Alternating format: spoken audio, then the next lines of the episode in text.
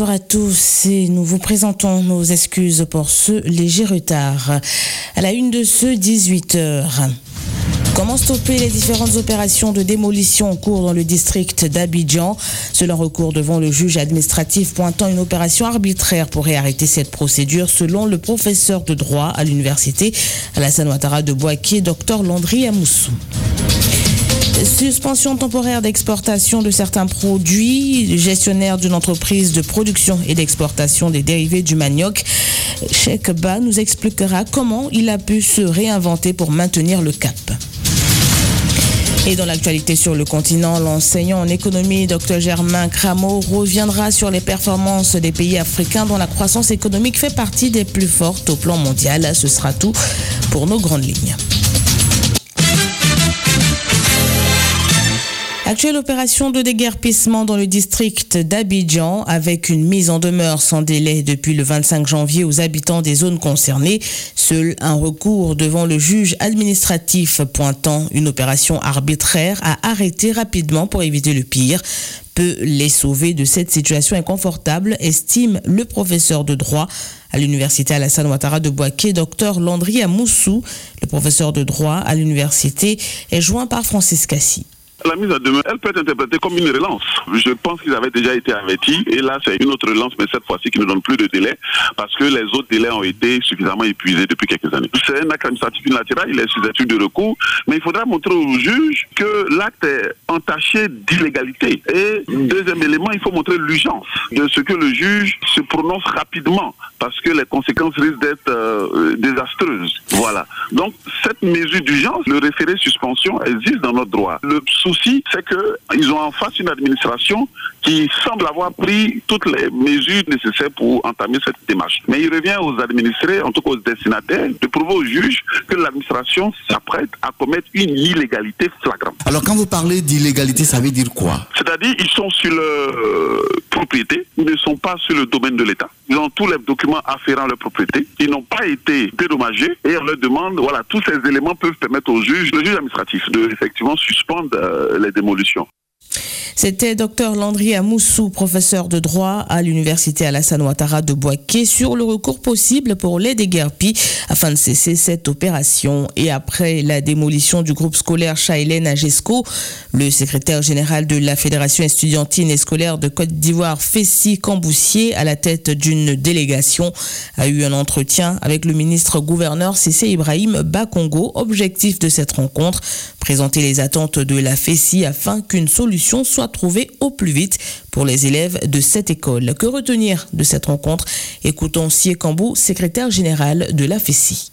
Depuis cette question de démolition de l'école Charles au niveau de GESCO, on a envoyé des demandes d'audience à certaines autorités telles que le ministre, le gouverneur, C. Bakongo. Tout ce que nous savons, l'école a été cassée par qui? Par le district, non? Celui qui gère le district, c'est le ministre gouverneur. Il fallait aller là-bas comprendre quelles sont les différentes démarches qui ont été entreprises pour que les élèves qui étaient dans cette école-là puissent continuer allègrement leur année académique sans embâche. Il y a eu des solutions qui ont été proposées à monsieur le ministre gouverneur, des solutions qui ont été validées. Malheureusement, quand il a contacté madame le ministre de l'Éducation nationale devant nous, elle a dit qu'elle avait déjà trouvé des solutions et que ce problème était déjà derrière nous. On a été sur le terrain, on a remarqué que les solutions dont elle parlait, non seulement ces solutions ne venaient pas d'elle parce que son ministère a intimé l'ordre au fondateur de trouver des solutions, sinon l'école sera fermée pour de bon. Mais les solutions que le fondateur propose ne sont pas des solutions qui garantissent la qualité de formation pour nos camarades. Et que cette situation qui se passe au niveau des chats Hélène, il faut être solidaire jusqu'à ce que des solutions concrètes soient trouvées. Et tant que les élèves de chats Hélène ne trouveront pas le chemin de l'école, soyons rassurés, nous serons dans la boue et très déterminés pour que les solutions soient trouvées parce que l'avenir appartient à la jeunesse.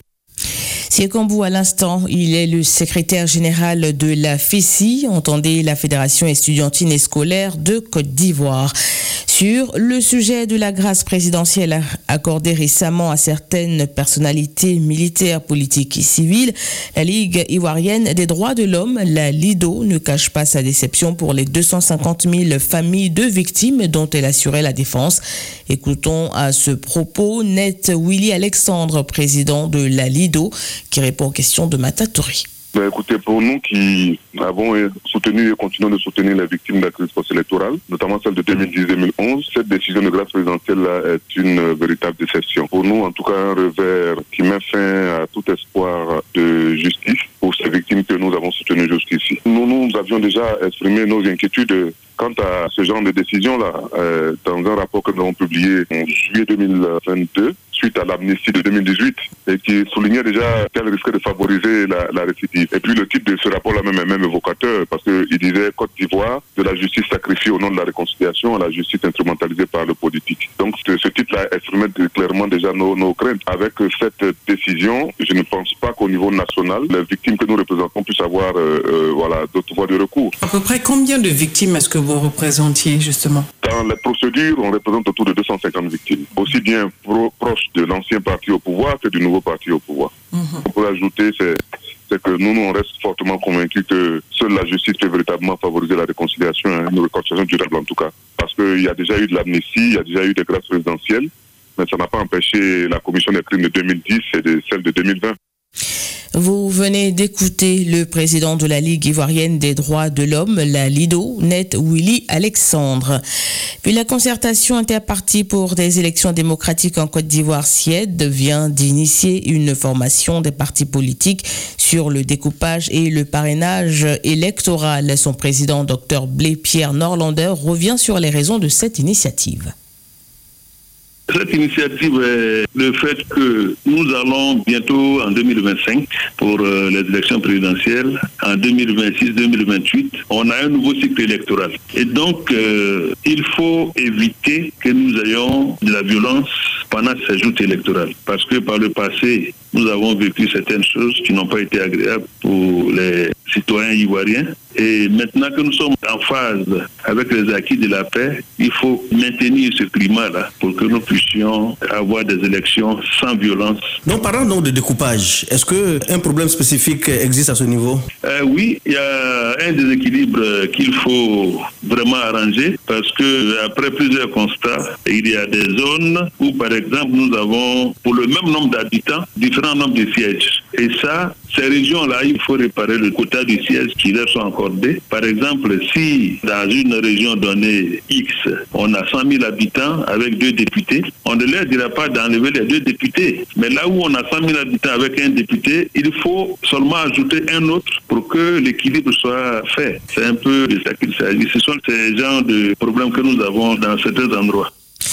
Dr Blé-Pierre Norlander, président de la CIED, la concertation interpartie pour des élections démocratiques en Côte d'Ivoire en ligne avec Junior Cardin. Suspension temporaire d'exportation de certains produits. Après plus d'un mois de mise en œuvre, cette mesure a été levée le jeudi 22 février dernier. Gestionnaire d'une entreprise de production et d'exportation des dérivés du manioc, notamment la tiéké vers l'Europe, Bachek explique comment son entreprise s'est réinventée afin de réduire l'impact de cette décision sur la disponibilité des denrées sur le marché. Écoutons Bas Cédric, joint par Jean-Claude Mabéa. C'était une période qui était assez difficile parce que notre unité elle est dimensionnée pour l'exportation. Plus on fait du volume, plus euh, ça nous arrange. Malheureusement, la mesure est tombée à une mauvaise période parce que tous nos clients sont à l'export et finalement on a été obligé de se recentrer sur le marché intérieur avec euh, tout ce que ça nécessite comme dispositif pour pouvoir aller démarcher les restaurants, des cantines et puis des particuliers. Et puis, comme la mesure était prise sur six mois, en tout cas, il faudra faire des efforts pour pouvoir euh, arriver à tenir sur les six mois. Quel a été l'impact de cette mesure sur vos chiffres d'affaires? Ça a eu un impact considérable. Notre chiffre d'affaires à 80-90% est à l'export. Donc, naturellement, s'il y a une mesure de, de, fermeture des frontières, donc ça nous impacte euh, vraiment. Au maximum, on était autour de 15 à 20 tonnes d'articles, autour de 1 tonne, 2 tonnes par semaine, 1 tonne, 2 tonnes, 3 plus en tout cas. Aujourd'hui, cette mesure a été été levé un mois et demi après. Comment vous avez accueilli cette annonce-là? Bon, avec joie, ça a été vraiment salutaire qu'on puisse lever euh, cette mesure euh, assez rapidement. Comme le gouvernement n'a pas assez communiqué sur le sujet, donc on a pensé que c'était lié à la canne. Et puis juste après, quand il y a eu cette levée de mesures, on ne pouvait que s'en réjouir. Donc on a repris contact avec tout le monde et on espère que les choses euh, iront de mieux en mieux comme par le passé. Bachek, gestionnaire d'une entreprise de production et d'exportation des dérivés du manioc, notamment la teke, vers l'Europe. Rappelons que la décision de suspendre l'exportation des produits vivriers pour six mois a été prise le 15 janvier 2024 par le gouvernement ivoirien afin d'assurer un approvisionnement régulier de notre marché local et aussi garantir la sécurité alimentaire des populations ivoiriennes. Rendons-nous à Bouna, où des jeunes facilitateurs communautaires en charge de l'installation et du suivi des AVEC les associations de valorisation d'entraide et de crédit dans le cadre de la mise en œuvre du projet PGDEC financé par la Banque mondiale ont récemment eu leurs compétences renforcées par l'ONG Aklele qui pilote le projet dans le Bunkani. Les échos de cette activité avec notre correspondant sur place, Jérôme Kwasi pour la mission assignée à ces animateurs, facilitateurs communautaires formés, avec sans Ange, Flavie Elodie de l'ONG Aklale, facilitatrice. Nous avons une formation avec les différents facilitateurs qui a consisté à leur former sur la méthodologie avec comment se prendre quand ils seront dans les villages pour former à leur tour aussi les différents groupements qui seront mis en place après sélection des différents enrôlés. Il s'agira aussi pour eux de former la population sur comment ils doivent se comporter dans le groupement, comment mettre en place leur différents règlements intérieurs et aussi au cas où ces règlements ne sont pas respectés, il y a une amende qui sera versée. Les AVEC sont une composante opérationnelle du projet PGDEC, emploi jeune pour le développement des compétences associées à d'autres dispositifs comme les TIMO, AJR, MPE, micro et petites entreprises portées par le Conseil régional du Bunkani. Pour une raison d'équité, le PGDEC fait une part belle aux femmes, aux jeunes filles et aux personnes vivant avec un handicap. Kwame Paul Marie, coordinateur régional du PGDEC.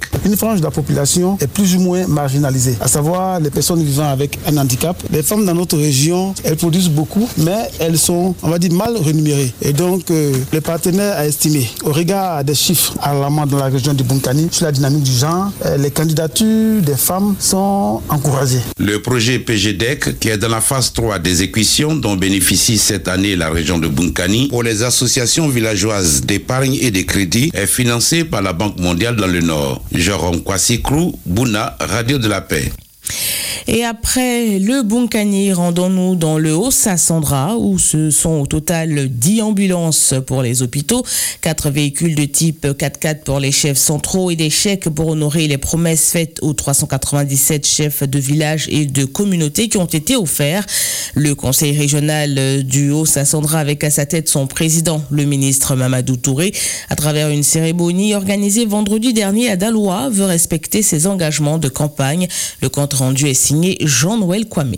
À travers cette cérémonie, le ministre Mamadou Touré, président du conseil régional du Haut-Sassandra, entend traduire dans les faits ses promesses de campagne pour le bien-être des populations de la région. 25 000 francs par mois à chaque chef, c'est 510 millions les cinq prochaines années, donc près d'un demi-milliard de francs CFA. Le conseil régional a décidé de payer la totalité de vos cotisations annuelles auprès de la couverture maladie universelle pour vous permettre de vous soigner à moindre coût. Et les autres chefs seront fiers de voir les chefs de Haute-Sandra arriver dans leur belle voiture aux réunions.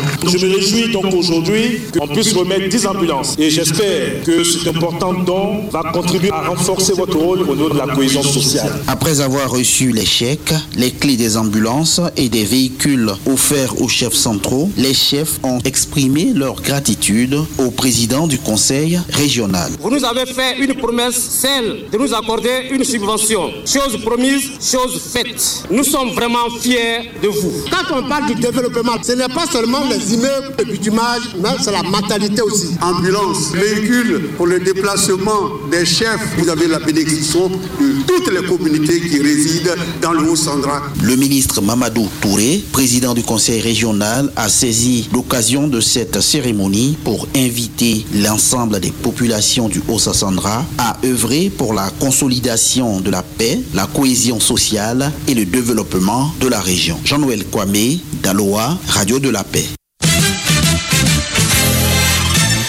Croissance économique dans le monde, l'Afrique domine le classement des 20 pays à la croissance la plus forte en 2024. C'est ce qui ressort d'un rapport de la Banque africaine de développement intitulé Performance et perspectives macroéconomiques de l'Afrique. Ce document souligne qu'en 2024, le continent africain comptera 11 des 20 pays ayant la croissance mondiale la plus forte, dont la Côte d'Ivoire qui occupe la cinquième place. Comment analyser ces résultats macroéconomiques suivant l'éclairage du docteur Germain Crameau, enseignant en économie. La santé d'une économie est mesurée généralement par le taux de croissance de ces économies, mais présenter ce résultat de cette manière peut laisser cacher certaines réalités. Et pour les pays développés, réaliser déjà un taux de croissance pour cent, de 2% constitue déjà une performance assez importante. Donc on pourrait comparer les pays sous-développés entre eux. Ça aurait été donné encore plus euh, d'importance à cette comparaison. Mais comparé à l'ensemble des pays du monde, on peut se flatter, mais ça peut cacher aussi des réalités. Des pays peuvent réaliser des taux de croissance élevés, mais en termes de richesse créée par personne, on verra que la performance n'est pas aussi au rendez-vous. Par exemple, les pays peuvent réaliser des taux de croissance assez élevés, mais au niveau de cet indice comme le développement humain, les questions d'éducation et de santé, les pays peuvent être moins bien classés. Ce qui fait qu'il est toujours important de ramener cette création de richesse-là pour voir quel est son impact sur le bien-être des populations. À nous intéressant aux projections de l'année 2024 en ce qui concerne les résultats macroéconomiques, des pays comme le Niger, avec 11,2% en 2024, le Sénégal 8,2%, la Libye 7,9%, le Rwanda 7,2% et la Côte d'Ivoire en cinquième position 6,8%. Quel commentaire cela vous inspire? Dans ces pays, il y a beaucoup à faire. Ce qui fait que euh, lorsqu'on réalise certains investissements, cela permet d'avoir un effet plus important sur le PIB. Donc voici plus ou moins ce qui explique cette forte croissance. Docteur Germain Crameau, enseignant en économie et également chercheur à la CAPEC, la cellule d'analyse des politiques économiques du CIRES. Il était en ligne avec Jean-Claude Comé. Et puis dans l'actualité internationale, trois ressortissants italiens d'une même famille qui avaient été enlevés au Mali le 19 mai 2022 près de Koutiala dans le sud du pays, non loin de la frontière avec le Burkina Faso, ont été libérés dans la nuit du 26 au 27 février 2024, a annoncé ce mardi le gouvernement italien. Malgré leur longue détention, tous les trois sont en bonne santé et seront rapatriés à Rome, a précisé le Palazzo Chigi dans un communiqué. Et leur libération a été rendue possible grâce au travail des services secrets italiens et au contact des personnalités tribales avec les renseignements locaux, a assuré le gouvernement. Cette information met un terme à notre édition dont voici le rappel de l'essentiel. Comment stopper les différentes opérations de démolition en cours dans le district d'Abidjan? Seul un recours devant le juge administratif pointant une opération arbitraire pourrait arrêter cette procédure selon le professeur de droit à l'université Alassane Ouattara de Boaké, Dr Landry Amoussou.